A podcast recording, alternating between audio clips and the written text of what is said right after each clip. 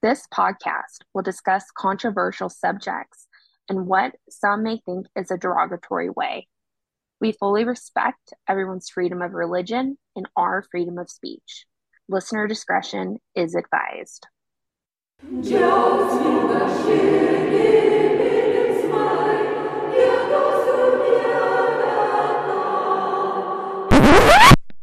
Welcome to Remedial Sunday School, where we provide our friend Gen with the Sunday school she missed while growing up secular.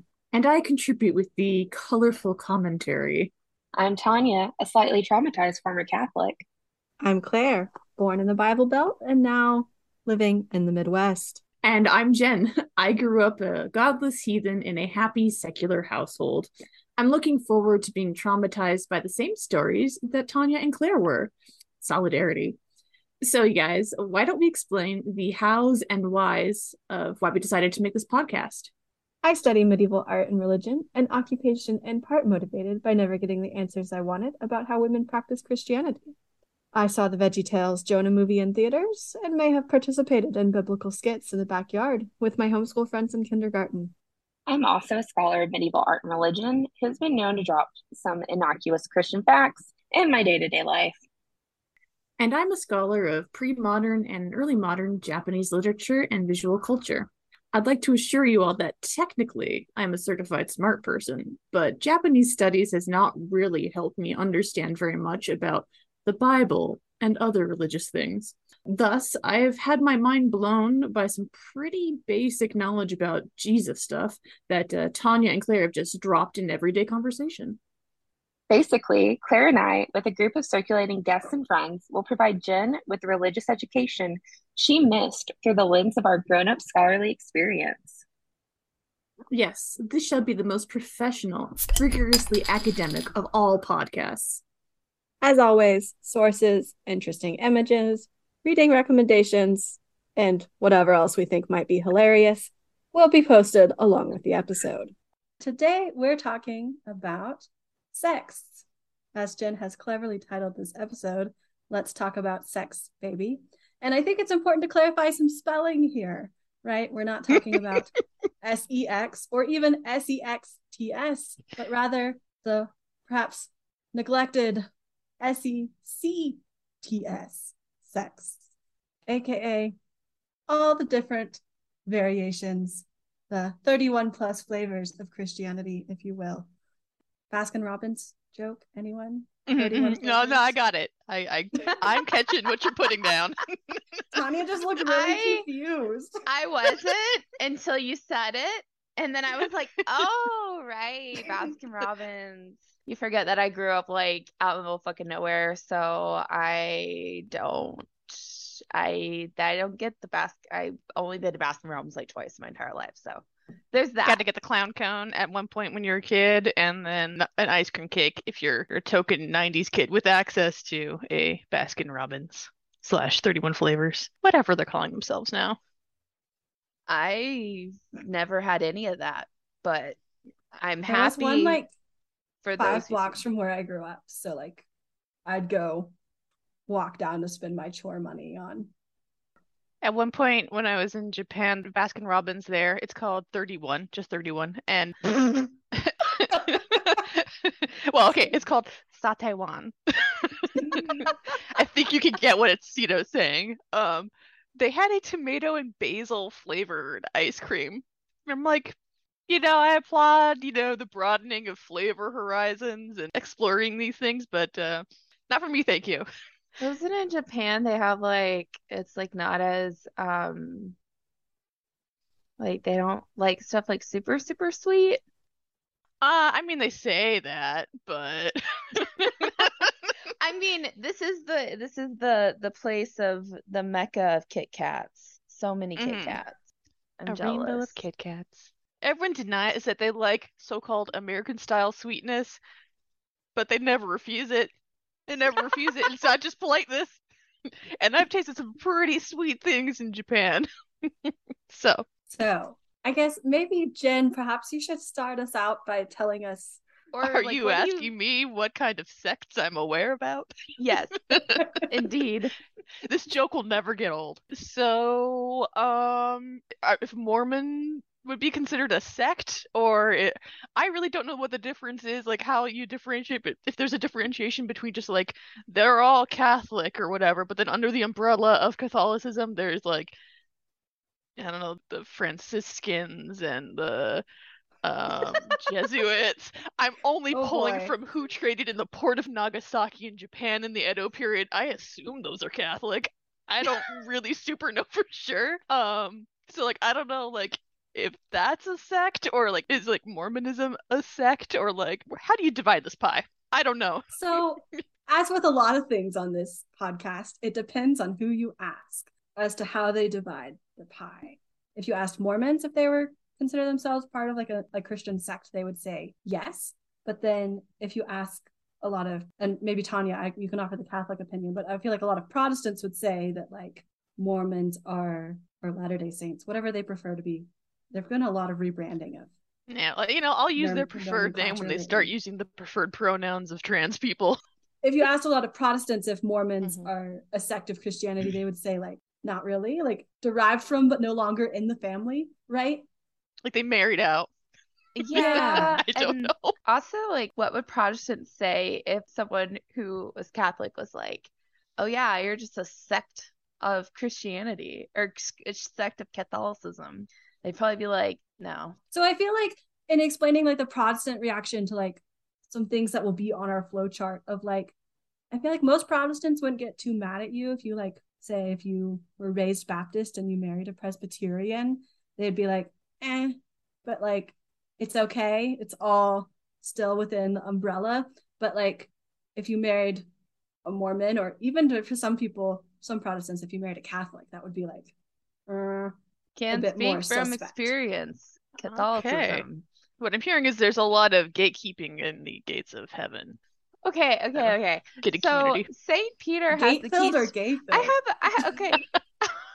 I, I, you know, I would hope it would be gay. gay filled. It would be. I, you know, Everybody's my gay. my motto for everything in life is, can you make it gayer? So I just have a question. So Saint Peter has the keys to heaven. In your Protestant evangelical background, does Saint Peter still have the keys? only in New Yorker cartoons. Like it's not like an actual like I'd say it's like a oh. St. Peter having the keys to the pearly gates is like understood colloquialism, but it's not like actually like a thing. Yeah, because I was like, you don't believe in saints. Yeah, no, it's more it was way more about like your personal relationship with Jesus and have you do you need to go do that altar call again. Um yes, uh, listeners, we will talk about saints at one point. I know a lot about saints. Oh, so Catholic heaven sounds a little bureaucratic. You got to go through, you know, the right window to You go through all the have to paperwork fight- to see if you, can have enter. you have to go through your specific channels. Very German slash Japan style, uh, very bureaucratic. Okay, is it as Yeah. bureaucratic in uh, Protestantism? I'd say in Protestantism, like there's still bureaucracy, but it's much more about you. Like, did you fill out the form correctly? Not so, much like here's so all the forms that have to be filled out. So very Um, selfish. That's what I'm getting, right? We we call that independent. They're bootstrapping their way to heaven. Okay. Actually, that's that's a pretty darn good way of saying it. Like, something something that Protestant work ethic came from somewhere, right? That's a thing. I've heard the phrase like good old Protestant work ethic. Of course, it's been mobilized for you know capitalism and exploiting labor and everything like that. yeah, I feel like it's in that with like that waspy Yeah. like, Anglo-Saxon Protestant, ignoring the fact that it's all built on generational wealth. But um, Mhm, mhm. I don't know. Eastern Europeans, so it's not part of my childhood. I also was raised by people who didn't speak English as a first language, so I don't know. I've never heard this before. Also, like, only grew up around Catholics until I was older, and a bad Mormon, which we'll get to. Um, So, to start off with, I guess, for Gen's diagrams of illustrating the different sects of Christianity, I'd say the like one most people might be casually familiar with, and you can stop me if I'm assuming wrongly, Gen, would be like the Catholic Protestant split in the 1500s with Martin Luther. I have heard of this. Something has- about uh, leaving some angry notes on some doors in Germany, I believe, was the, the coverage I remember from my ancient Idaho-based history course, public yes, school. Yes, the 95 Theses. Sure, I Um, totally knew that name. Yep. in 1517. So we're actually just a bit out of it's 500 plus years now, but in 2017 it was 500 years. Um, Okay. Did Claire go to a celebration in Germany about 500 years of, after Martin Luther? yeah, the German government gave me some money to go talk about museum exhibitions. Nice. They're more generous of the humanities. Shocking. Congress, if you want to take some notes on how to fund. I'm yeah. I'm I'm shocked that the Germans who invented many of the fields that we are now in are more generous. My soul is dying. So, um, but yeah. I'd say that's the most famous or most well known by the general public, but it's not the only and not the first. Tania, Yeah, do you I- maybe want to cover some of the earlier Catholic Yeah. splits? Yeah, so when Christianity started forming out of the ether in the early parts of this millennia. Wouldn't it be last millennia? No, this millennia. But no. like, wouldn't it be the zero to one thousand as the first millennia, and then Oh, fuck me. I meant, yes, the last millennia. That's exactly what I was trying to say. Uh, what I was actually trying to say was pretty much the earliest parts of Christianity, from the time that Jesus was out and about preaching and being like, I'm the Messiah, and like, blah, all like there was like 40 other dudes running around the Levant at the same time going, I'm the Messiah. He like wins the race anyways. We can always talk more about that later, but I would like to just point out that there was like 20 to 40 other dudes also running around the Levant at the time being like, I'm the Messiah. And should we maybe tell Gen what Levant means? Oh, you know what the Something to do with? Israel, maybe? That whole area of the world? Okay, cool. Yeah, yes, I hear there's some contention around that area of the world. just a smidge. Just a tiny bit.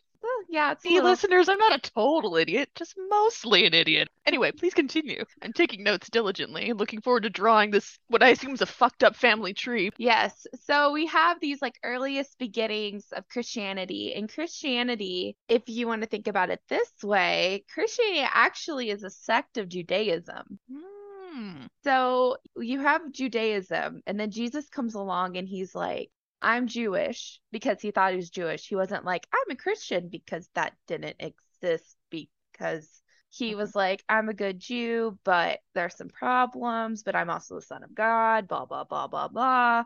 Immaculate conception. I'm going to die for your sins, whatever. Anyways, so after Jesus is crucified, he has all these followers and they go out and they start spreading the word of Christianity and the word of Jesus. And almost all the followers, the different areas they go when they esta- when Christianity is established, they're like their own little cultic centers and they all kind of have their own practices kind of based around this foundational aspect of Christianity, but you have a flavor happening in and around Rome. You have a flavor happening in Alexandria, which is kind of the main area of ancient Egypt. You've got one in Antioch going on. You've got stuff happening in Jerusalem. You've got stuff happening in what will become Constantinople, which was originally a city called Byzantium. And so you have these different groups that are starting Christianity, and they're all kind of different flavors. Similarly around Jesus, but you know, just different flavors. And they actually start off in what we call in this time period as cults. We call them cults. Mm. And in the Roman Empire, especially, you have these Christian cults, but they weren't legal. They weren't recognized as a legal religion in the Roman Empire until Constantine. When he converts in like 1313, 1314, he makes Christianity a certified religion. And then he also kind of makes it the primary religion. But he doesn't make it the only religion. That doesn't No. happen until Theodosius, a couple Exactly. of decades later. Exactly. So Constantine converts, which fun fact about Constantine. He did not actually get baptized until he was on his deathbed. Like he was like hedging his bets. He was still like doing all like the pagan stuff that he's always done, but at the same time, he's just kind of he's just playing all the he's just playing all sides. You know, this is very And- familiar to me conceptually because I cannot tell you about how many bloodthirsty warlords who like slaughtered oh oh so many people and at the very last minute were like, guess what? I'm a monk now. Buddhist monk for clarity. Uh course. I'm a monk, so uh, I'm gonna try and get reborn with all this good karma I've built up all my life. One theory, why did Constantine 313 314 why did he pick Christianity? Is because it was becoming an extremely popular cult. And so he's like, well, if I want to be the emperor of the Roman Empire, because before he was sharing power, so he was kind of like co-ruler, but for him to become the ruler, he's like, hey, Christians, I like what you're saying. And you know, if you back me to be the emperor, I'll make you legit. Mm. And that's what happened. So Christianity at the time was starting, like before Constantine was fairly well established by the 300s, especially in Rome. They had started having much more of like an imperial structure. And that's where we get a lot of the bureaucracy from. So in Rome, for example, we have the Pope, Mm. who is also known as the Bishop of Rome. And the Roman Empire goes around the Mediterranean. It controls Egypt, the Levant, Greece, this time. But the thing is, is that on top of that, we have other flavors of the church at this time. So, like I said, in different areas, it has its own kind of flavor. So, while the church in Rome becomes very dominant, you still have patriarchs, which are similar to the Pope in Constantinople, in Antioch. This uh the church in Rome right now, is that Roman Catholic yet, or is that still to come? When does Catholic the word start? To the I've kicked it a hornet's Catholic. nest. You're judging by the look on your face. So like there's Catholic with a big C, which is Roman Catholics, and then there's Catholic with a little c, which just means universal. Or that's what all the Protestant churches told me when we like recite some creed that says something about the Catholic Church. Because they're not talking about big C Catholics, they're talking about small C Catholics. at this time they're all Christians, but there's no necessary like see in Rome, the Bishop of Rome, the Pope, is like, I'm in charge in charge of everyone, all the Christians, because he's like, I'm Saint Peter's representative. I'm in charge in charge. The other patriarchs in other cities don't see it that way. The Mm. patriarch of Jerusalem does not see the Pope is like in charge in charge he thinks that they think it's more um on equal footing and you'll have these early councils where they're trying to codify what is Christianity and what is the church. Like there's seven of these councils um, Mhm. that are recognized by both Catholic and Orthodox that happen between the 300s and the late 700s. And they're not just trying to clarify the power structure, but also doctrine, right? Because you have people sort of thinking through these Christian writings, Christian teachings, and not everyone's in agreement on some sort of small stuff, but also like big picture stuff like the Trinity and sort of the nature of Jesus as God and man, spirit, etc. There's a lot going on, but there's some like people have opinions, and the councils are in part convened to like hash out which are the right opinions and which are the wrong. Okay. Yeah, and like some are saying that like Jesus is not God. They take that Jesus is like the son of God. He was created by God, but he is not God in and of himself. And in Catholicism, he is. Okay. I'm a little confused about like where we are at like timeline wise. Like, so when we have these various illegal Jesus cults, are they already kind of divided into Orthodox versus Yeah, like they're Not all, really. well, there's different flavors where you are. Arianism is out of the work of a third fourth century priest out of Alexandria named Arius. So, Arianism. And so he's arguing that Jesus is the son of God, but he's and created by God, but Christ is not God. He's not divine. So I would say, like, in this period, sort of this first couple centuries, it's not so much like, are you Catholic versus are you Orthodox? It's more like, do you follow the, like, what doctrines do you hold to be valid versus not? Are you a Gnostic? Oh. Are you following Arius? And then also there's like the, who do you see as being in charge? Do you see like the patriarch versus the pope? Is that right, Tania? Do you think? Yeah, yeah. Because I mean, what ends up happening is different centers that have patriarchs, and then also you have the Pope in Rome. What ends up happening is that each one of those centers kind of has its own flavor of an own certain kind of beliefs that'll follow.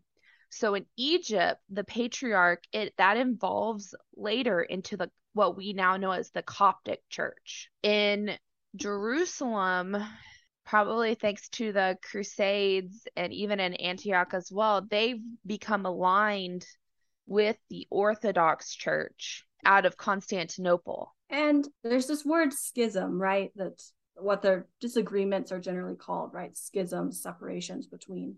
And there's multiple, or at least according to Wikipedia, there's multiple, but there's multiple schisms between Rome and Constantinople, right? There, it's not just like everything's hunky dory and then they get in a big fight one day and call it quits. We've got multiple fights going on before we get to what's called the Great Schism of 1054. So we got some minor schisms before a great one. Yes. Yeah. It's kind of like the founding of our own country is that like you have the constitution and it's Mhm. supposed to be this living document. There was all sorts of different meetings and fighting over language and what each of the different amendments was going to be, what was going to go into the Bill of Rights and that type of stuff. A very similar thing is happening this early on where they're all fighting over what is Christianity in a nutshell. And it still happens today. And like, even as Claire's like another type of sect are the Gnostics, and Gnostics, another type of flavor, they believe that humans themselves contain a piece of God inside of them. So you have all these different little types of all these different little strands. Is this uh, me making this flow chart for myself? This seems like an exercise in futility. this is just to give you background on the flow chart, right? They're like, Yeah. I think Okay. you want a simplified flow chart of like Christianity, like, right? We've got the Catholic and Orthodox split, Okay. and then from the Catholic side of the tree, we've got the Protestant Catholic split. But that's the simplified view. So all of this that we've been covering is just sort of to say that there's a lot more complexity and infighting about who's right and who's wrong and who should we follow than the flowchart would maybe All right. Pause for a joke here. Uh, so which one of these different sects uh is led by a matriarch instead of a patriarch, you guys? I'm curious. Mm, the silence is deafening. I mean, technically, Elizabeth II's in charge of the Anglican Church right now, but like, okay. but that's just because she's the head of state. Like, yeah. So we can get that. into that in Henry VIII some other time. I would say for all the infighting and disagreements, uh, the old boys club reigns supreme. Well, I'm Um, glad they could agree on one thing. And also, the thing is, too, is that it's out of these early church councils that we've talked about where we get what we know as the Bible now. And the other thing is, too, is that each flavor has different books that they consider to be part of the Bible and some that they do not. One mainstream kind of thing is that you have like the King James King James version of the Bible. Well, there are books in the Catholic Bible that are not in the King James version.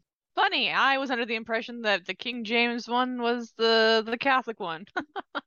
I'm sure I was probably taught otherwise in high school at some point, but uh, I purged that knowledge from my brain uh, a long time ago. Probably Yeah. a big deal, isn't it? Technically, yes. okay, great, great, great. It's nice to be dismissive of major parts of European history the same way that like Asian history gets glossed over. So why don't you show us your flowchart right now, Gen? Right, so Let's get let an me idea for you. holding it up to the camera. Let's see if it. Oh, I gotta turn off my blur. It's, not. so Uh, pale. It's so pale. I mean, it, it is paper. Surprisingly, not not like my flesh though. This time. I was about to say that it's it's actually paler than your face. Uh, let's see. Oh so, yeah, I, I- I started with Christianity. That was my mistake. So I put, you know, Judaism over here, and it leads to Christianity, and it's a cloud because it's more conceptual than anything really super duper solid at this point. Then we have various illegal Jesus cults, primarily Rome. Rome's a big one, so it, it Yes. gets named. And then this line right here represents all the stuff and councils that happened. And then we have Orthodox splitting off here, and then Catholic question mark maybe, and then we get Gnostics, and then whatever happens. I imagine Catholic kind of goes straight down for a while in most stuff. So I would So- put Gnostics up much earlier. oh Gnostics okay. goes with the councils. Oh okay. No, it, it's even Oh. earlier than that. Um, you guys are really fucking with my chart right now. Uh, It's a just So where would draw like two. I would put it in between Christianity, Jew, and Judaism because they both are like Gnostic. They both have Okay. Gnostic veins. how's that? Yes. Yeah, Okay. that's good. So that's my understanding of this this so far. Surely it cannot get more complicated than this, right, guys? Oh boy. Um, I hate to burst your bubble, Gen. Oh, the bubble was not actually there. I I will I will say though in the early church, especially in Rome and whatnot, one reason why it became so popular, it was actually really popular among women. Hmm. Like women in the earliest versions of the church, because the churches, since they were illegal, they would be part of these house churches. And so pretty much in these house churches, they would often be run and kind of concealed by women. So like they would pretend that they're just having some gals over just for a nice gals day and they're like, "Right, have you heard about this Jesus guy?" Yeah, it's like it's like a multi-level marketing Uh, I was just uh thinking that. party where they're like, Mary Kay oh, party, yeah, but the makeup is Jesus. yeah, All right.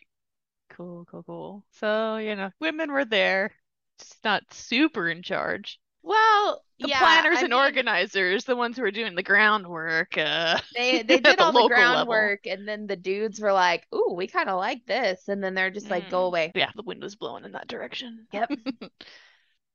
So we are at the Orthodox split, or the or Catholic Orthodox split at this point. What happens from there? Great question. Um, We didn't plan for this silence. far. I, I think so. Since we want to focus on Protestants, I'm just gonna save a brief tidbit so we're not like completely ignoring Orthodoxy. So, like under the Orthodox side of things, like their center of power stays in Constantinople until the Turks come and overthrow it, make it Istanbul, and like convert everyone to Islam. At which point, the center of Orthodox power moves north to Moscow and the Russians, Russian Orthodox. I don't really know how the Greek Orthodox feel about that. They would, but even even now, like you do still have a center of the Greek Orthodox, and like you still have a patriarch. And Let's say the Russian patriarchs think of themselves as taking over for the Constantinople patriarchs, and patriarchs in other locations may or may not agree with that. exactly. But from the Protestant side of things, right? So Martin Luther is sort of famous in like 1517 and all that, but he's not the first reformer, we could say. Mm-mm. of I have so many tabs open right now.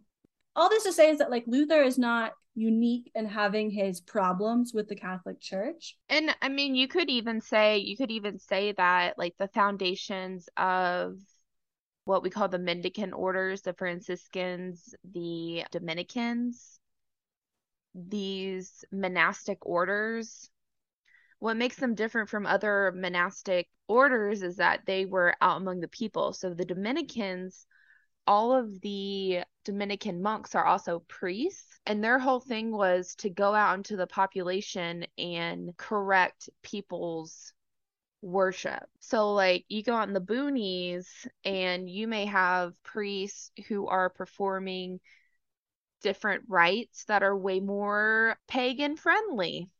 Than in some other areas. They just want a party, okay? Yeah, there's just different things that they've incorporated, like local traditions, which Christianity is huge in doing. But by the time we're coming to the 12th and 13th centuries, we've got these orders popping up, and like the Dominicans are trying to go out and correct. So everyone is kind of doing the same thing and doing it the proper way, air quotes, proper way. Then you have the Franciscans who also are part of this mendicant among the people preaching and the really the Dominicans and Franciscans are really into pe- preaching to the public and trying to get them to you know worship in the proper way but Franciscans are really disgusted with St. Francis in particular is very disgusted by the extreme wealth of the Catholic Church so his whole thing is that Franciscans have to take a vow of poverty. They can't own property, which becomes a problem later. And there's different aspects like that where these are in and of themselves like reforms. And then even before that, we get reforms in the church itself. Like we have the Gregorian reform in the um 11th century, right, Claire? Yeah. But And just to sort of yeah. interject as a clarifying moment, right? Like Yeah. the major monastic orders, so the Benedictines, the Franciscans, the Dominicans, like once we get like later on, like the Jesuits, the newer orders and stuff. But those are all still within the Catholic bubble. Right? Yeah, and even like the Um, reform, like the re- different reform movements, like Gregorian forms, it's still all part of the same church. They haven't like split. I guess the point I'm just trying to make is that people have noticed problems, and some people were trying to fix those problems or to clarify how certain things were done and how worship was done. But you don't get a full split off very often. Right. to all like these different monk orders, when they were going out to teach people uh, how to do Jesus right, did they all agree with e- one another what the proper way for Jesusing was? Or um, were there disagreements among the monk orders too? There were disagreements. Yes. Okay. But but the difference is is that the Dominicans and the Franciscans and these like monastic orders still were under the rulership of the Pope. So even though there was disagreements on how certain things should be done, in the end they were all they were approved in what they did. Though before we get to the Reformation, Claire and Martin Luther and even the Chechen, I would like unless you have a thing on it, Claire, then I won't say anything. But there is a great Christian sect that arose in the 12th and 13th century and flourished, known as the Cathars. Ooh, I had forgotten to include them. This is a detour worth taking. Now, are they an off branch of Catholicism? I would say that they do indeed classify as a sect. Ding, ding, Okay. ding, ding, ding. They Okay. are uh, not liked sect. Yes, the They lose Catholics. the popularity contest. Oh, I knew a Star And- Wars character that was of the race of the Cathar. They're cat people. Sadly, anyway, this is very not relevant. as cool as that. Well, I uh, I will say that um it it comes from and the, our advisor would be so happy about this. It comes from the Greek katharos, meaning pure. So they're saying that they're the pure ones. And the Cathars were fucking awesome. Fucking fucking awesome. They pretty much had their own organized church. They had their own internal hierarchy. They had their own liturgy and system of doctrine. But the main thing about Cathars is that they professed and they believed in this dualism and that one that there are two principles. There's the good and the evil. And that the material world that we currently live in is evil. So pretty much men, so or humans in general, were aliens, like like like they were like we're not supposed to be here is the type of thing that they were saying is we don't belong here because this is an evil world this is an evil place and we don't actually belong here. The way to do that is you have to free your spirit from this material meat suit that you are living in. And because your spirit inside is good, but it is in this body and in this world that is bad. And so the so what you had to do was you were you need to free your spirit and restore it with God. Bring your spirit. This isn't code for like a suicide cult, is it? Because it sounds all very like you're trying to unzip that meat suit. Uh. um, you're not that wrong, but they they they they wouldn't. They I mean, it does sound like they would just be like really into mass suicide, but they're not. They're not. But that what they were into was no sex sex which for women in this period would have been fucking great because you could have actually like lived longer. Um they were also really into fasting and they were vegetarians. They did not eat meat and they really just like were like renouncing the world at large. Um and it also made the church be very much of uh, pretty much this kind of model at the same time it really made you look inward. And anyways they they also um rewrote the bible and the whole thing was is that they believe that jesus was merely an angel and his human suffering and death were an illusion. Illusion and the thing that really brought them down is they were very critical of the Catholic Church because they were all into the material. I was also say they also believed that like you had to have a, ne- a second baptism, right? This consolamentum yes. ritual. Otherwise, you just keep being reincarnated. Um, yeah. So, and that's the thing is too. They they believed that like you had to follow their doctrine so you're not reincarnated. So you don't come back to this evil world. So that you can actually be reunited with god forever. But and at the same time it, you can think about the consequences of that right? If you're not procreating and you're rejecting the material your population is going to go down.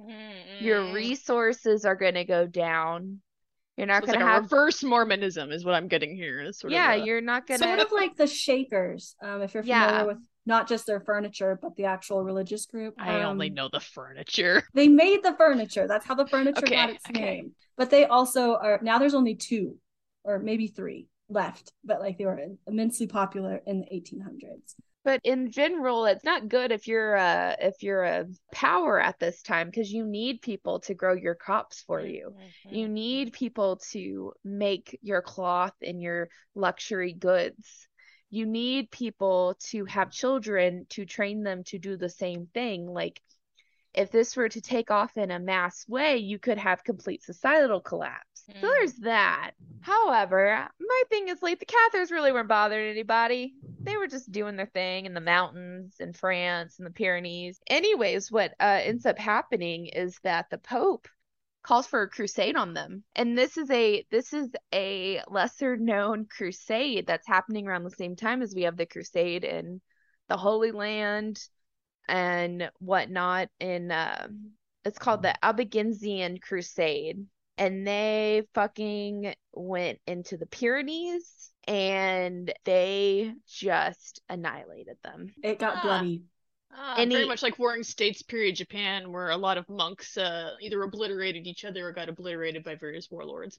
Cool, cool, cool, cool, cool. And by and by the early 1400s, they didn't exist anymore. They completely eradicated them from the face of the earth, men, women, children. And it wasn't something like, oh, you can if they found out you were a Cathar and you believed in those tenets, it wasn't like, oh, like convert back to Catholicism. It was like, no, you're dead.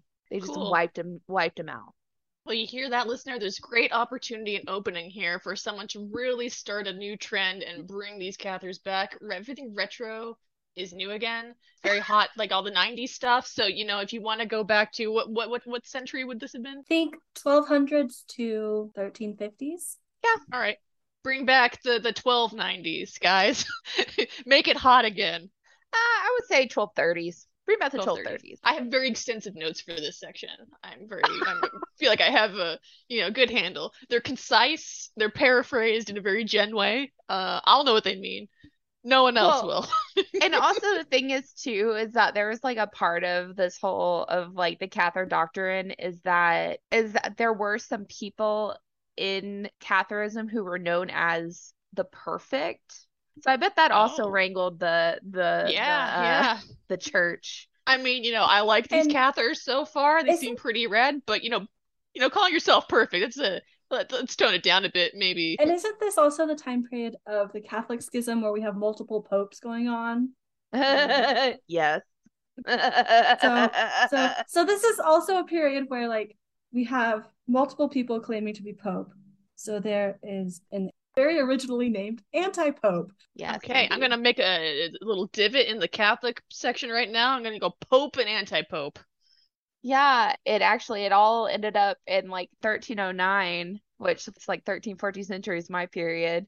And we have the papacy moving from Rome because pretty much what ends up happening is that the families in Rome are like really, really powerful in Rome itself, and they're trying to be in charge, which they do through ways um of uh, murder, murder, and and whatnot. Uh, so the Pope side of Catholicism moves out of Rome, or is it the anti-Pope side? It's the Pope. Okay the person who thinks they're the right pope calls the other pope the anti-pope and Yep. Oh, okay. Yep. The thing is, too, is that it seems we may not actually have many anti-popes in the 1200s, but in the 1100s leading up to it, we have a lot.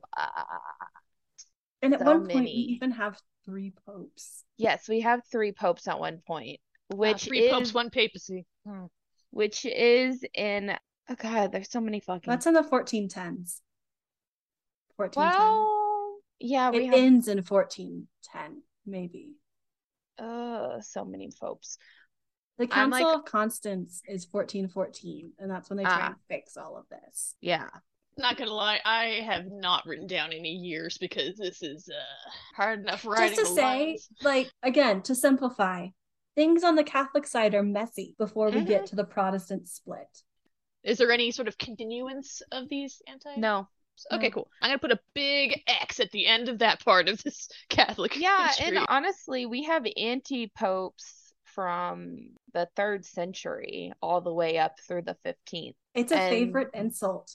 Martin Luther liked to call the Pope an anti. Well, that's an antichrist, not an anti-pope. Just kidding. Don't know where I was oh, going Oh, I thought I was going. I was prepared to 100% believe you. Yeah, so it no, seems it's- plausible. yeah, there's so many, so So the. Pope moves out, comes back. Yeah, in the I assume- 1100s at one point we have we have like three, two. Anyways, sorry. Yes, so we have the Pope, and then we also have other people who claim to be Pope, but they're not actually Pope. But And- where we yeah. have the big break in terms of like new sects, and unlike with the Cathars, where the Catholics just sort of shut that down, we have sort of a flourishing of many different kinds of Christianities in the same geographic area, right? Because the Orthodox are doing their own thing over in the east of the Mediterranean. So they're not really interfering a lot with what's going on in Europe. But with the Protestants, Europe just is in a bit of a clusterfuck for a couple. Oh, lousy with Protestants. So I'm taking this is the part where Martin Luther uh, gets in on the making a church action, and Well, do you first want to talk about the Czechs?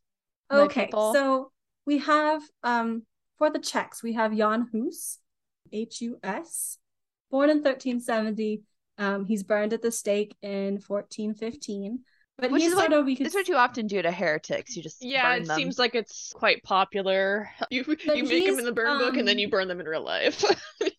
but he was a priest, a Catholic priest whose ideas are termed what we call Hussitism. I'm gonna Um, call him a hussy. But we have uh, the, the so-called Bohemian Reformation, right, from Bohemia of, and Moravia, aka Czech, Czechia, Czech Republic. My people. Yeah, Tania's people. We hate the man. So, um, notably, when he was burned at the stake, he predicted that God would raise up others who would like be successful in this quest for reform of the Catholic Church. And this is taken to be a prophecy about Martin Luther because Luther was born 68 years after Huss's death. I'm just gonna say that like that wasn't that big of a leap. Also, also 68 years. It's not like he was born the same day that he died. Like my soul will pass on or something. Yeah. Yeah, it's don't playing the ultra long game. I mean, as, I mean, I mean, we could all make a a prophecy that in general about things that are happening in the world or to ourselves and it probably come true. my prophecy is that in a hundred years, all of us are going to be dead. But Luther, Martin Luther really goes like where no one has gone before. He was a monk, but then he leaves and like he marries a former nun. Scandal. He's pretty radical. And you This can what I- very rarely still have married Catholic priests. Oftentimes they're married Anglican or Episcopal priests who like Convert. decide that they were wrong and that Catholicism is the way to go. So the Catholic Church like lets them stay married since they were already married. But that's pretty few and far between. I'd like to Very announce rare. I'm going to a new page. We're starting with the Catholic over here and Protestant over here, and hoping we're just gonna work our way down. Yeah. Luther has a couple beefs with the Catholic Church. Mm-hmm. So he's annoyed about indulgences, which You want me to explain Tania, do you want to give indulgences? a Oh, Yeah. I remember indulgences from uh, the, the dust is coming off the memories of high school uh, history So, class. I will say that I have actually purchased we we call it purchasing a mass, but I have purchased a mass, aka an indulgence for my grandfather and my great aunt after their passing at the Vatican. So I'm hoping it counts more. We're all hedging our bets here. But anyways, so I have intimate knowledge about these indulgences because I have actually paid the church money for them. But Did you get a fancy piece of paper? I got a receipt. I Is gave it to my a normal grandmother. receipt or is it a fancy receipt? It's a fancy paper receipt. Cool. But but I wrote down they have their own little uh you know if you go to like a small mom and pop shop and they've got the like the the car with the carbon copies. oh yeah, yeah, And- the carbon copy credit card reader. Yeah, or like the or like the little receipt book where it has the carbon copy and they they keep you get the top one and they keep the carbon copy. Well, I believe in the Vatican it was reversed. They kept the original and I got the carbon copy, but I gave it to my grandmother and I think she gave it to my cousin and I don't know and I don't know where it is. It may have gotten destroyed in Harvey or something. I don't know. Catholics, the Catholic Church keeps really good records. I'm sure if someone really wanted to get in there, they could find it.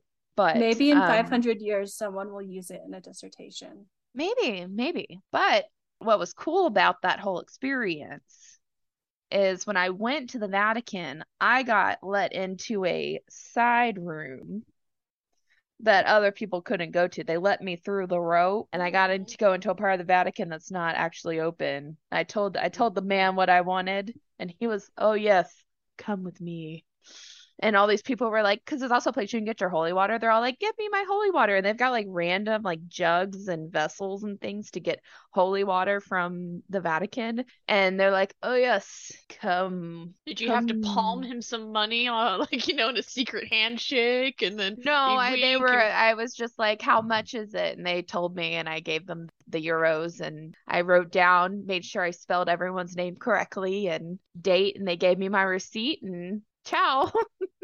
Well, I think he did let me out of the velvet rope, but yes. So like these jugs of holy water, are they just like straight up plastic jugs or like Well, these people were bringing all sorts of stuff with them. Like some of them had like really pretty holy water containers that they bought at like a souvenir shop. Some people like liter like I literally saw a guy come in with an empty like like water jug that you could buy at the grocery store, like a gallon water jug, and they just like take it, fill it, bring it to you. It doesn't cost you anything if you want holy water. They just do it. Oh, I mean, it just seems really unceremonious to take like the holy water and stick it in like an old milk jug. I I mean some people go there they really want their holy water in bulk because they take it mm. they take it back to whatever. I mean honestly I feel like it'd be pretty good if you got to exercise some demons out of your home if you've Mm. got like a whole jug of holy water from. Well, can't you just like Vatican. perpetually dilute the holy water? Like it just has to be 50% or more holy water. So you just keep like, Yes. Ooh, formula. but then like once you add new water, it's all holy water. So then like you can keep. Yes, kind of. Anyways, just to say, so Martin Luther had a problem with indulgences. And he also had a But but I didn't. But I I, I also sorry I, I didn't get to say what indulgences do. Uh, they pretty much so in Catholicism. so in Catholicism, so you have heaven. It's like Dante. You think about Da- Dante's Divine Comedy. So you have heaven, and then you have purgatory, and then you have hell. And so if you're not bad enough to go into hell, but you're not good enough to go into heaven, you go into purgatory, where you I don't know how they explain it otherwise, but I was always under the impression that it was this dark, quiet place where you just went and you pray incessantly until you have worked off your sins and then you're let into heaven.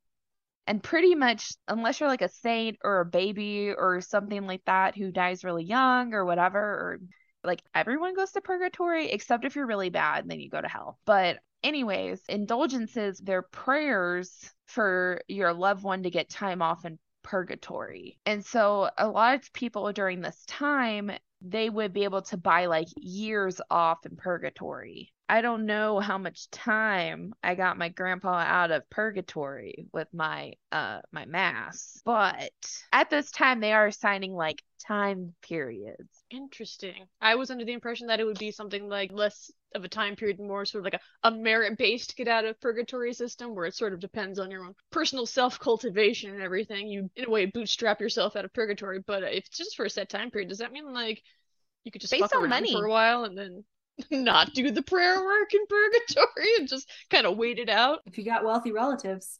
Yeah. Ah. Because the super wealthy would sponsor chapels and they would put in endowments where like the franciscans or the dominicans like a lot of the side chapels in churches where they would literally say a mass for you every day Can't forget you that way. can't forget you and they're gonna get you out of purgatory real quick All right. We all spend our money in different ways. You know, what seems like a good use of your money, I guess, is all in the eye of the person holding the wallet.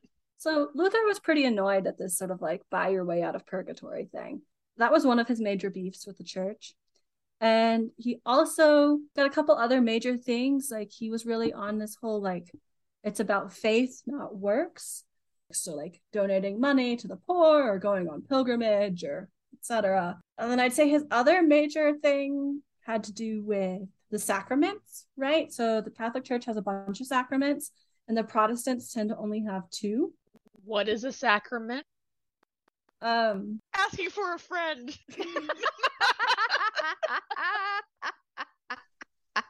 so let's say like a sacrament is like a holy rite or ritual. like baptism okay.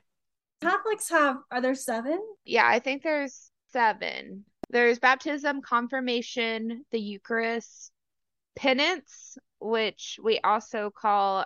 Uh, Is that the same thing as confession? Yes, which I can tell you all about that trip. Anyways, anointing of the sick, marriage, and holy orders. And they're divided into three categories, which are the sacraments of initiation, the sacraments of healing, and sacraments of service. And you don't have to do all of them, right? So like some of them are Mm-mm. mutually exclusive, right? Like if you're going to do holy orders, you're not necessarily going to get married, although you could get married first and then be widowed and then take holy orders as a nun. And not Um, everyone's going to anoint the sick, but typically, if you're like run of the mill, you're going to have baptism, penance slash confession, Eucharist, confirmation. Those are definitely the four you're going to hit. And Luther had a lot of problems with the Eucharist or communion as a sacrament.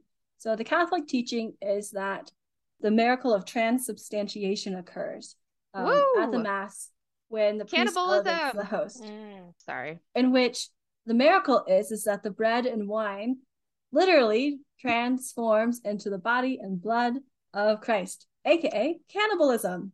Um, yep, yep. Crunchy Jesus. I've Um, had so much Jesus since I've eaten so much Jesus in my life. Yeah. Y- I can see And where Luther- uh, Luther was like, ew, gross. I am a cannibalistic vampire. I imagine like Jesus uh, and all the guys we talked about in the last episode, they speak in the high pitched Tania voice, and Luther's is more of like a valley girl being like, ew, it's blood. Ugh, I prefer Merlot. but like not everyone could have the blood. That is the true. cup was restricted Um, Mm. so women couldn't have it, nuns couldn't have it. They could have the bread, but not the wine. Why? I don't I mean, it didn't why. always, it didn't start out as being restricted. It's just sort of one of those things that, like, By Luther's time, it was. yeah. Also, I Um, want to say too is that in the early church, whenever they would do mass, they would um face the congregation so you Who's could they? see what was going on. The the priests, Oh, okay. they would face the congregation. But pretty much in the later medieval, like mid to late medieval period, it changes and they make it more secretive in a way. And so what they'll do is you'll have all these screens that are built. And on top of that, the the priest faces away from the laity, away from the audience. So it makes it all much more like mystical and secretive of what's going on. We're into the magic show, and I'm just really disappointed. Okay. I don't think But- Luther and I would have gotten along on many levels. I mean, he just wants everyone to have wine and He also- crackers or bread, I guess. He wasn't into being a flashy dresser, and as you know, that's all I'm into is like Mm. medieval and early like medieval clothing, being Mm. flashy. So Luther, his followers are the Lutherans. And this is when you sort of start to get the ever branching tree of different Protestants. So we've got uh, the Anglicans after Henry VIII disagrees with the Pope about whether he can divorce Catherine of Aragon, or is it divorce or annul? The Church of England or Anglicanism comes about through Henry VIII's disagreement with the Pope, not for any sort of say important theological reasons like Luther and others are working out, but more about his marriages and his ability to have a male heir. Which isn't to say that these other, perhaps we might say more theological reasons aren't circulating. And He wanted an annulment. His argument was from somewhere in the Bible that if a man marries his brother's wife, the couple will be childless. Because Catherine had been married to his older, better brother, Arthur, who unfortunately died. And while they were not childless, he did not have a, a son. From uh, what I remember, several of the wives kind of got uh, relieved from their heads. So, you know, between divorce or getting axed, uh, I would. Oh no, the, the the the annulment divorce thing happened first. He he removed their heads Oh. later. Oh, okay. So he's back to being a dick. at around the same time, this is all going on throughout the 1500s into the 1600s. Um, but we also have John Calvin, who is the founder of the Presbyterians, which is uh, the name, the label Presbyterian comes from the form of church government they used, the presbytery. And that's about all I could say on that, even though I was raised Presbyterian. But their founder is John Calvin, the namesake of Calvin from Calvin and Hobbes, Hobbes being the other centuries later philosopher that Mhm. Bill Watterson liked. Where did the Calvinists come in? I remember that from a history book somewhere. Doctrinally, they're like big on this whole predestination thing. And aren't they popular in France? In France, they're called the Huguenots, right? Isn't that, aren't they Presbyterian? That sounds familiar. I know that they were really into destroying statues. Okay, the Huguenots um, were French Protestants who followed John Calvin's teaching. And that's how we get the the the that one war. Yeah, they're involved in the St. Bartholomew's Day massacre in 1572. You can you can Um, see that my knowledge is starting to slip. Um I'm like, I think this happened. Anyway, in France, the Huguenots slash Calvinists fight a lot with the Catholics, and we get a lot of wars, the so called French Wars of Religion. Yeah, those. But basically, once you get Luther and Henry VIII and Calvin, like the floodgates open, and now you get sort of a dime a dozen different kinds of Protestants. So there's the Puritans. At some point, there's Lollards, which I don't really know who they are or what they do, but they have a funny sounding name. Um, Margery Kempe was accused of being a Lollard. Well, Uh. she definitely elected. She definitely, de- yeah, she was not That was not true. Although, according to the flowchart I'm looking at right now, this, the, the Lollards were prior to Luther. There's, but some of the like later denominations or groups we get include the Methodists, the Baptists. the Damn Baptists Baptists. really- My um my grandfather really didn't like the Baptists and he always had a joke about how um how you could tell if someone was a Baptist was if they had a lot of bruises on their knees and arms from rolling around on the floor. Like sexually? No. okay. Sorry, I No. needed to No. There's like there's like I guess this is like more like a southern like I think there's some You know how some southern Pentecostals are sort of famed for like speaking in getting the tongues. Holy Spirit and dancing. Putting their hands in the air, like waving them like they just don't care, except for God. Yeah, yeah, and like Pentecostals are known for like speaking in tongues. Like some Baptists, some Southern Baptists are kind of like that, where they'll like roll around on the floor. So my my grandfather used to make jokes about Baptists and rolling on the floor, and that's what happens when you're a religious minority in the South. You make jokes about everyone else. Well, at least it's just a little bit of a derogatory joke and not a sexual derogatory joke, too. No, but whenever I was in private Catholic school, I went to Catholic uh, summer camp for two years in a row. And my grandfather let me know each time that I left for summer camp that the uh, camp used to be a nudist colony and to watch out for any um, naked people I saw in the woods. I miss my grandfather. He was such a funny man. Funny short Czech man. So to jump back to the flow chart, um, there's some other Baptists, Presbyterians, Methodists, Pentecostals, etc. Some disagreements. But I'd say like they all believe in like the same big doctrinal things. Like they disagree about baptism and other stuff, but like they're all in fairly big agreement on like Jesus and the Trinity and salvation. They're really filling up my paper here with all their different names and probably very minor disagreements.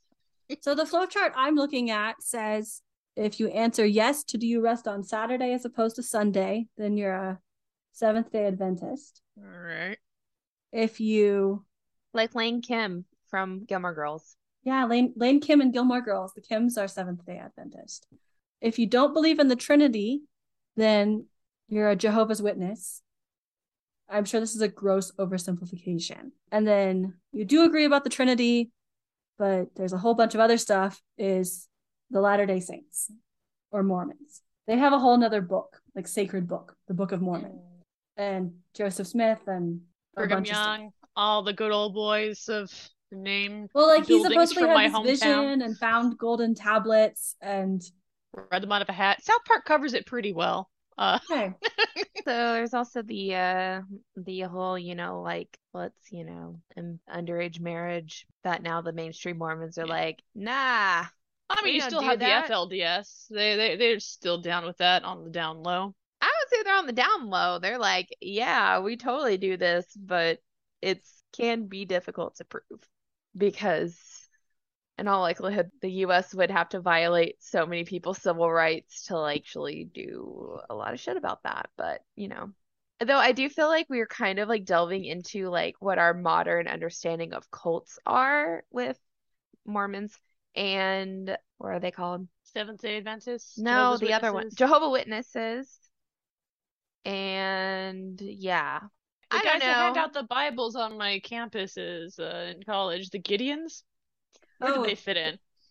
Are they are they a Catholic one, or are they a Protestant one, or some other place in the uh low chart? Um, so they're an evangelical Christian Association for Men. Oh, they were founded in Janesville, Wisconsin. How weird. So they're, I'd say, largely Protestant, so not Catholic, but not exclusively, say, Baptist or something. So what would you say Um, the evangelicals are, Claire, Oh, from your personal I feel like I should know this, but what does Wikipedia define it? I I will say that when I was in my undergrad, there would be in Texas especially, they'd have like little like microphones, which you don't really get up here very much in the north, at least not here.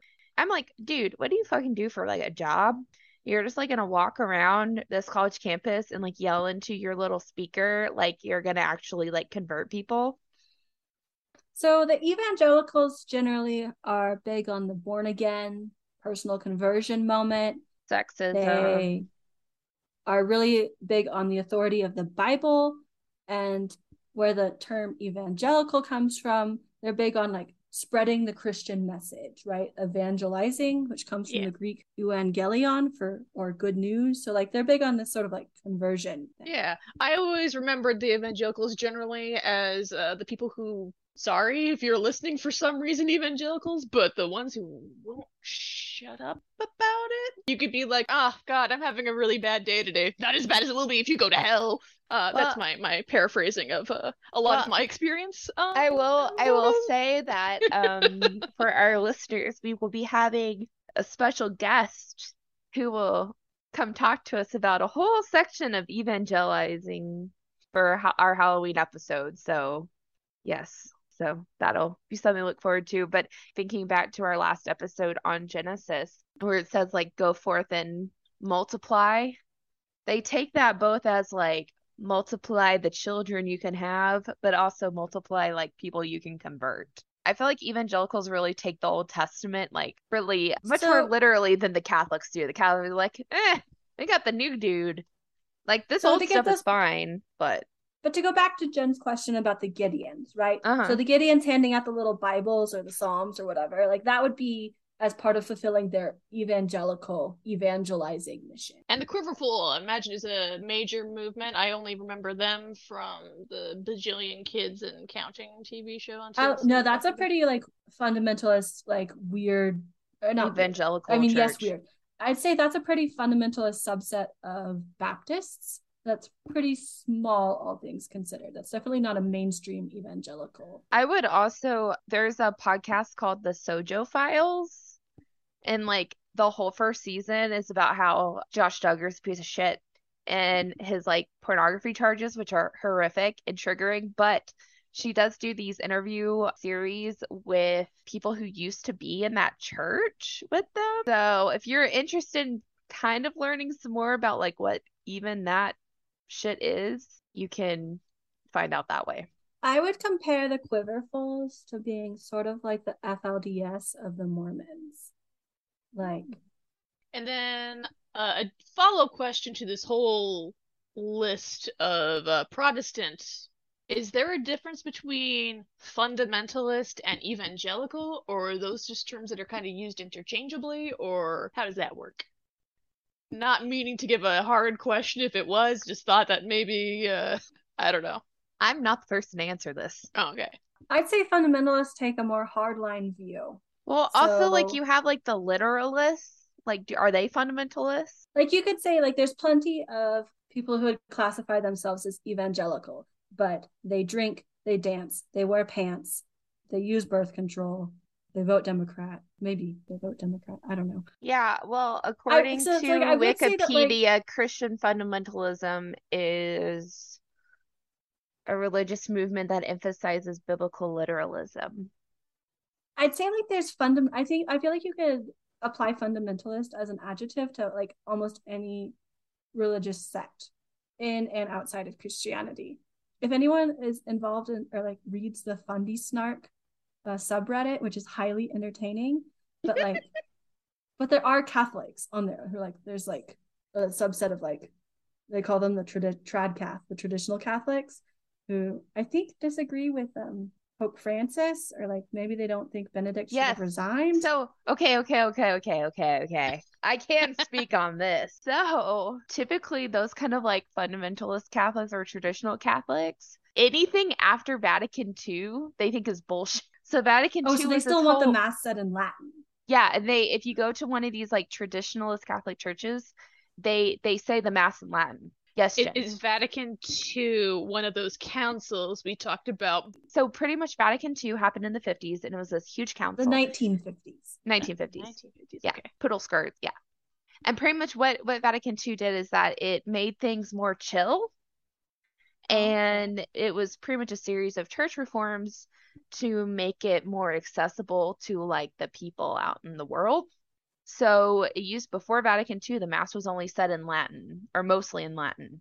After Vatican II, the Mass is said in whatever language that is spoken in that area. So, like where I'm from, you'll often get masses spoken in English and in Spanish because those are the that's the lingua franca of the area. And if you go to Germany, the mass will be in German. Um, but if you go to high masses, like in Rome, still you can still get masses in Latin.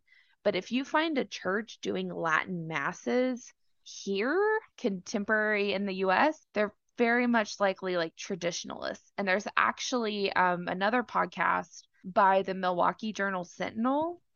In the early 2000s, a priest was murdered in Dane, Wisconsin, which is not far from where we are now. And he was murdered, and like one whole thing was is he's like really into like the traditionalist. He said masses in Latin and all sorts of stuff. So there's that. If you're interested in learning more, I highly recommend listening to that. Another really interesting podcast that you could listen to that kind of talks about this whole traditionalist Catholic thing is the first season of Smokescreen, Fake Priest. This guy was oh. not a real priest, he was a fake priest, but he was being a fake priest in this like traditional thing. And what's really fucking hilarious is that he would uh, say these masses in Latin, but since no one spoke Latin, supposedly he was just saying gibberish in Latin, which Claire and I both could do. um, I mean, Yeah. technically anyone could. That lorem ipsum text that like shows up on like Yeah. that's all gibberish Latin. he would do that. He was a con artist. So also recommend that uh, podcast if you want to learn about. It. But pretty much after Vatican II, nuns don't have to wear habits all the time. They can dress like some of my great aunts kind of look like what some of the nuns dress like. It's good for certain ways because like as far as like the nuns go or even monks and stuff is like you can be more a part of the community and you can actually do like outreach without having that barrier of the habit or you could, you know, work at a food pantry or something, connect to people that way. So those are some of the types of reforms that happened in Vatican II in the 1950s. And it was, I will say, based on what I've spoken to my grandmother and other people in my family, like it was huge. It was huge. And just like any major changes that happen in people's lives, you're always going to have a subset who are not for it and the previous council to Vatican I was the Council of Trent in the late 1500s. So it'd been a really long time since they had a huge council. And the Council of Trent is also closely associated with what's called the Counter Reformation, Yeah. where the Catholic Church sort of responds to the Protestant critiques of Catholicism, but does it in a we're still right about things Way. way. Unfortunately, what happens and like how it affects my life when it comes to the Council of Trent, they go into the Catholic churches, into these gorgeous medieval churches with their choir screens and beautiful different types of artwork and painted interiors and dismantle choir screens and do all sorts of bullshit that I am very angry about now as a scholar.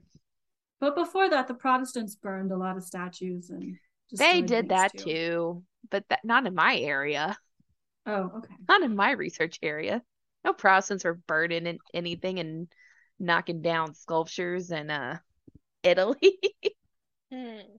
that was not that gonna was mostly up in Germany and France and the Netherlands. Netherlands, the yeah. Countries. Questions? Christians loving those burning crosses. What? Wait. Didn't you say that they like to burn crosses or they're burning things up? Oh, oh, no, no, Oh. no, no, no. Um, okay. Not like the KKK burning of crosses. um, Okay. so as part of the Protestants, like the things they disagreed with the Catholics about, um, they were concerned a lot with how devotion to the saints and just sort of general Catholic practices of worship that involved a lot of images, whether that be paintings, um, altarpieces, or sculpted images. They thought that was a, a sort of a form of idolatry. Um, Okay. So part of the Protestant reforms were sort of ridding the Catholic churches and turning and turning a Catholic church into a Protestant church. They would get rid of a lot of the art, so sculptures of say Saint James or Saint Matthew, and they would They- burn the statues. And they'd also Um, just like beat them up. They would like just like toss them from off of the facades of churches and In France during the French Revolution, um, the French kings had paid for a lot of the religious sculpture on France's churches. So the French, not royalty, as a way of getting back at the French kings for this, would like behead a lot of the sculptures. I don't know a lot Okay. about French. An I, important it actually clarification. well, well there's actually like a lot of um there were some depictions of like kings and on the facades of like Notre Dame and they would like they literally like French revolutionaries literally like scaled the facade of Notre Dame and like removed the heads off of these sculptures. They painted a lot of the church interiors white. So sort Yeah. of that sort of stark white European cathedral look is not how they actually looked in the Middle Ages. That's sort of a Hmm. more puritanical And it's uh, and honestly it's Protestant kind it's where you get where we get one of the terms like whitewashing. They literally whitewash these churches so they would be stark white inside. Mm. I hate it. So my last question is uh around town here we got a lot of the the Unitarian churches who seem to be like I don't know I don't know how new they are but they seem like the cool fun guy who like wants to be open to everyone. So you know they got like the rainbow flags and everything all over the the front of the churches and stuff. And they're like everyone's welcome here. We're the party church. Is it in fact the party church I think what you're referring to is Unitarian Universalism, which apparently is separate from just Unitarianism. Yes. Um, and they start up in like 1961. They also moved in the 19th century away from believing that the Bible is the source of religious truth. Like maybe the Bible might just be a a metaphor. seems reasonable Yeah. So, okay, yeah, the 1961 founding was from the merging of the Universalists and the Unitarians. Merge in the 1960s to be the Unitarian Universalists who um, you're familiar with today. they were also like really big in 19th century and they actually so up here it was really popular and that's why we have and around Chicago and even here where we have churches that were actually designed by Frank Lloyd Wright because he subscribed to that. So are they as chill as they seem, or they pretend to be chill, but secretly they're not so chill? No, I would say they're as chill as they seem. I don't know where they would necessarily fall in the flow chart. I don't know how they necessarily fall under the Christian umbrella. So, as they like to say, pretty much they don't think that there's one superior path, but there's many possibilities to pretty much they they think that like what you do in your life matters more than like the scripture and like the word. So it's about more the quality of our lives than the correctness of beliefs. Doctrinally, they're pretty separated out, separated out from like other Christian, like the Yes. Baptists and the Methodists and the even Catholics are like Orthodox Christians. Like Yeah, so they're trying to follow in the spirit of Jesus, but like the path of like charity. Yeah, they and also the thing is too is they they call their their places meeting houses, not like churches. Ah, did not know that. Yeah. With a lot of other things. So are they the ones who brought the whole Jesus was a hippie, peace loving hippie vibes to the Christianity scene, or like I don't think so. I think that's like an offshoot of the 1960s Jesus cults, Okay. and I think that's where that comes from. Okay. Yeah, I don't think that's unique to any one like particular denomination. I feel like that's more an influence of like 1960s counterculture onto like Christianity overall. Some of that totally manifested itself when I was an undergrad because like we called them the Jesus dudes and they would walk around without shoes. Have we talked about this? Yeah, I think I I, re- I remember this, and I probably made that exact same face that I I just made. No, it's fucking insane. Like it was such a problem that they put up signs all around campus that said if you are not wearing shoes, you cannot come into this building. I have to say, you were right. The the Catholic side of my my own little notes is much more sparse than the grand list of all different flavors Well, of Protestantism. And the thing is too is we really didn't even cover some um other churches like the Coptic church like we barely like kind of mentioned it a little bit. Or a cameo. but there's also one one other church that I would like to mention in this whole like sex S E C T S not sex. We also have the Ethiopian church, which is one of the oldest Christian churches in the world. Okay. They claim to have the Ark of the Covenant. Yeah. They smuggled wouldn't you can't look that. at it because You can't look at it. Indiana Jones on you. You feel real Exactly. blind. Your face will melt off. Um, I'm also assuming that what's missing from my flowchart is a continuation of like the Orthodox side of things that probably goes on a little bit further than just stopping at Russia and Greek and Turkey coming in and turning everyone onto Islam. Well, And- we also we also didn't talk about the Armenian church, which is also another. Is that an Orthodox one or is it? It's its own thing. They're a whole. Oh, other thing. okay. Oh, geez. Uh, I don't even know. I don't know. Well, I mean, I have a lot of blank space, but it won't be connected to anything if I put it on now. There's also like the Nestorian Christians who. The Maronites in India. But yeah, no, it's honestly like when it comes to sex in general, it's just a it's just a giant clusterfuck. Yes, yes. Uh, my my notes are very clusterfucky. Uh, well, thank you guys for this very detailed sex education. Um, I have some hilarious uh, notes in here. I feel like that Well, could be a good hilarious to hashtag for this episode is sex education. hmm I like to write that the uh, the Cathars uh, wrote their own new Jesus fanfic set in the Angel alternate universe. He was an angel, not necessarily the son of God. I don't know. Uh, but they got crusaded, and that's in the notes. um, yeah. So this is a mess. Christianity consider consolidating. There's a lot of um a lot of uh, unnecessary detail probably and the minor differentiation between some of these sects uh, protestantism i'm looking your way in particular. Maybe you guys can like work out like something that just kind of unifies the whole thing again. You need an editor is you, need, you need an editor maybe to come in you know and just cut out some of the unnecessary parts some of the redundancies. That's my suggestion. Uh just looking at here third party from the outside uh looking in. Gen, I just see like a question mark over your head, like multiple little question marks over your head, just being like, it's a lot of why but why though? Couldn't you all just be lutherans and just have like slightly different like just do things a little bit differently? You don't have to make a new thing. Or protestants i mean or just be protestant and then why does it have to be so many? I guess this could be an ongoing thing in this series where i'm just going to be like hey ex religious group consider hiring an editor because uh boy this is confusing I Um, would just like to point out that um in all of these situations, you know, uh, a woman was not in charge. Yeah, I imagine maybe if there was a woman who was like at some of these councils or whatever, and she'd be like, if you don't like wine, maybe you can just have some other beverage that will turn into Jesus blood.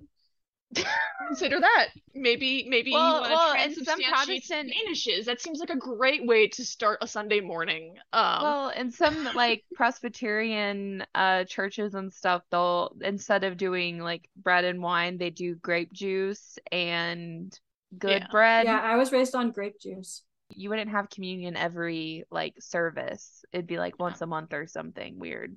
Make it a special like Jesus brunch where like you have a sacred mimosa and like some sacred crepes and you like some of you believe that it's really just a crepe and some mimosa and others I can mean, be like no this cool is churches human had flesh Hawaiian rolls. I will say, growing up Catholic, there was no weird prohibitions against booze, at least where I was raised. I feel like that's more of a Baptist thing. Yeah, like my husband's family, but when they were younger, they would like hide, they would have alcohol in the house, but they would hide it so no one would see it if they came over, which sounds like a huge drag. Meanwhile, my family's like, oh, this has got a three year old's birthday party. Who's Mm. bringing the kegs? yeah it just seems like you know like for, for tip for you Baptists like I see that you really enjoyed the pool party aspect of the ritual. Um, so like, and if you don't want to drink at the pool party, like that's fine. Like, but like you could still hang out with other people and just do your own thing. Like, why do you have to? You don't have to isolate yourselves. You know, if you like a particular ritual, you don't have to make a whole new like, you know, offshoot of it. You could just emphasize it in your own like practice. All right. Where's the fun in that? Um, Gatekeeping the pool party. I didn't realize this was a pool party in a private gated community. My bad. I'll bring my my public pool ass back to the community rec center then, I guess. Oh boy. Speaking of boys, um, I hope that you will all join us next time for our episode Christ the Bad Boy, where we talk about the really fucked up things Jesus did in his childhood that's not necessarily canon to most people, but it's really fun. The medieval fan fiction of Jesus's childhood. Uh, you know, I have a feeling I'm going to be equally entertained and horrified by the things that you're going to tell me. I'm really, I'm really looking forward to it. All right, well, until next time,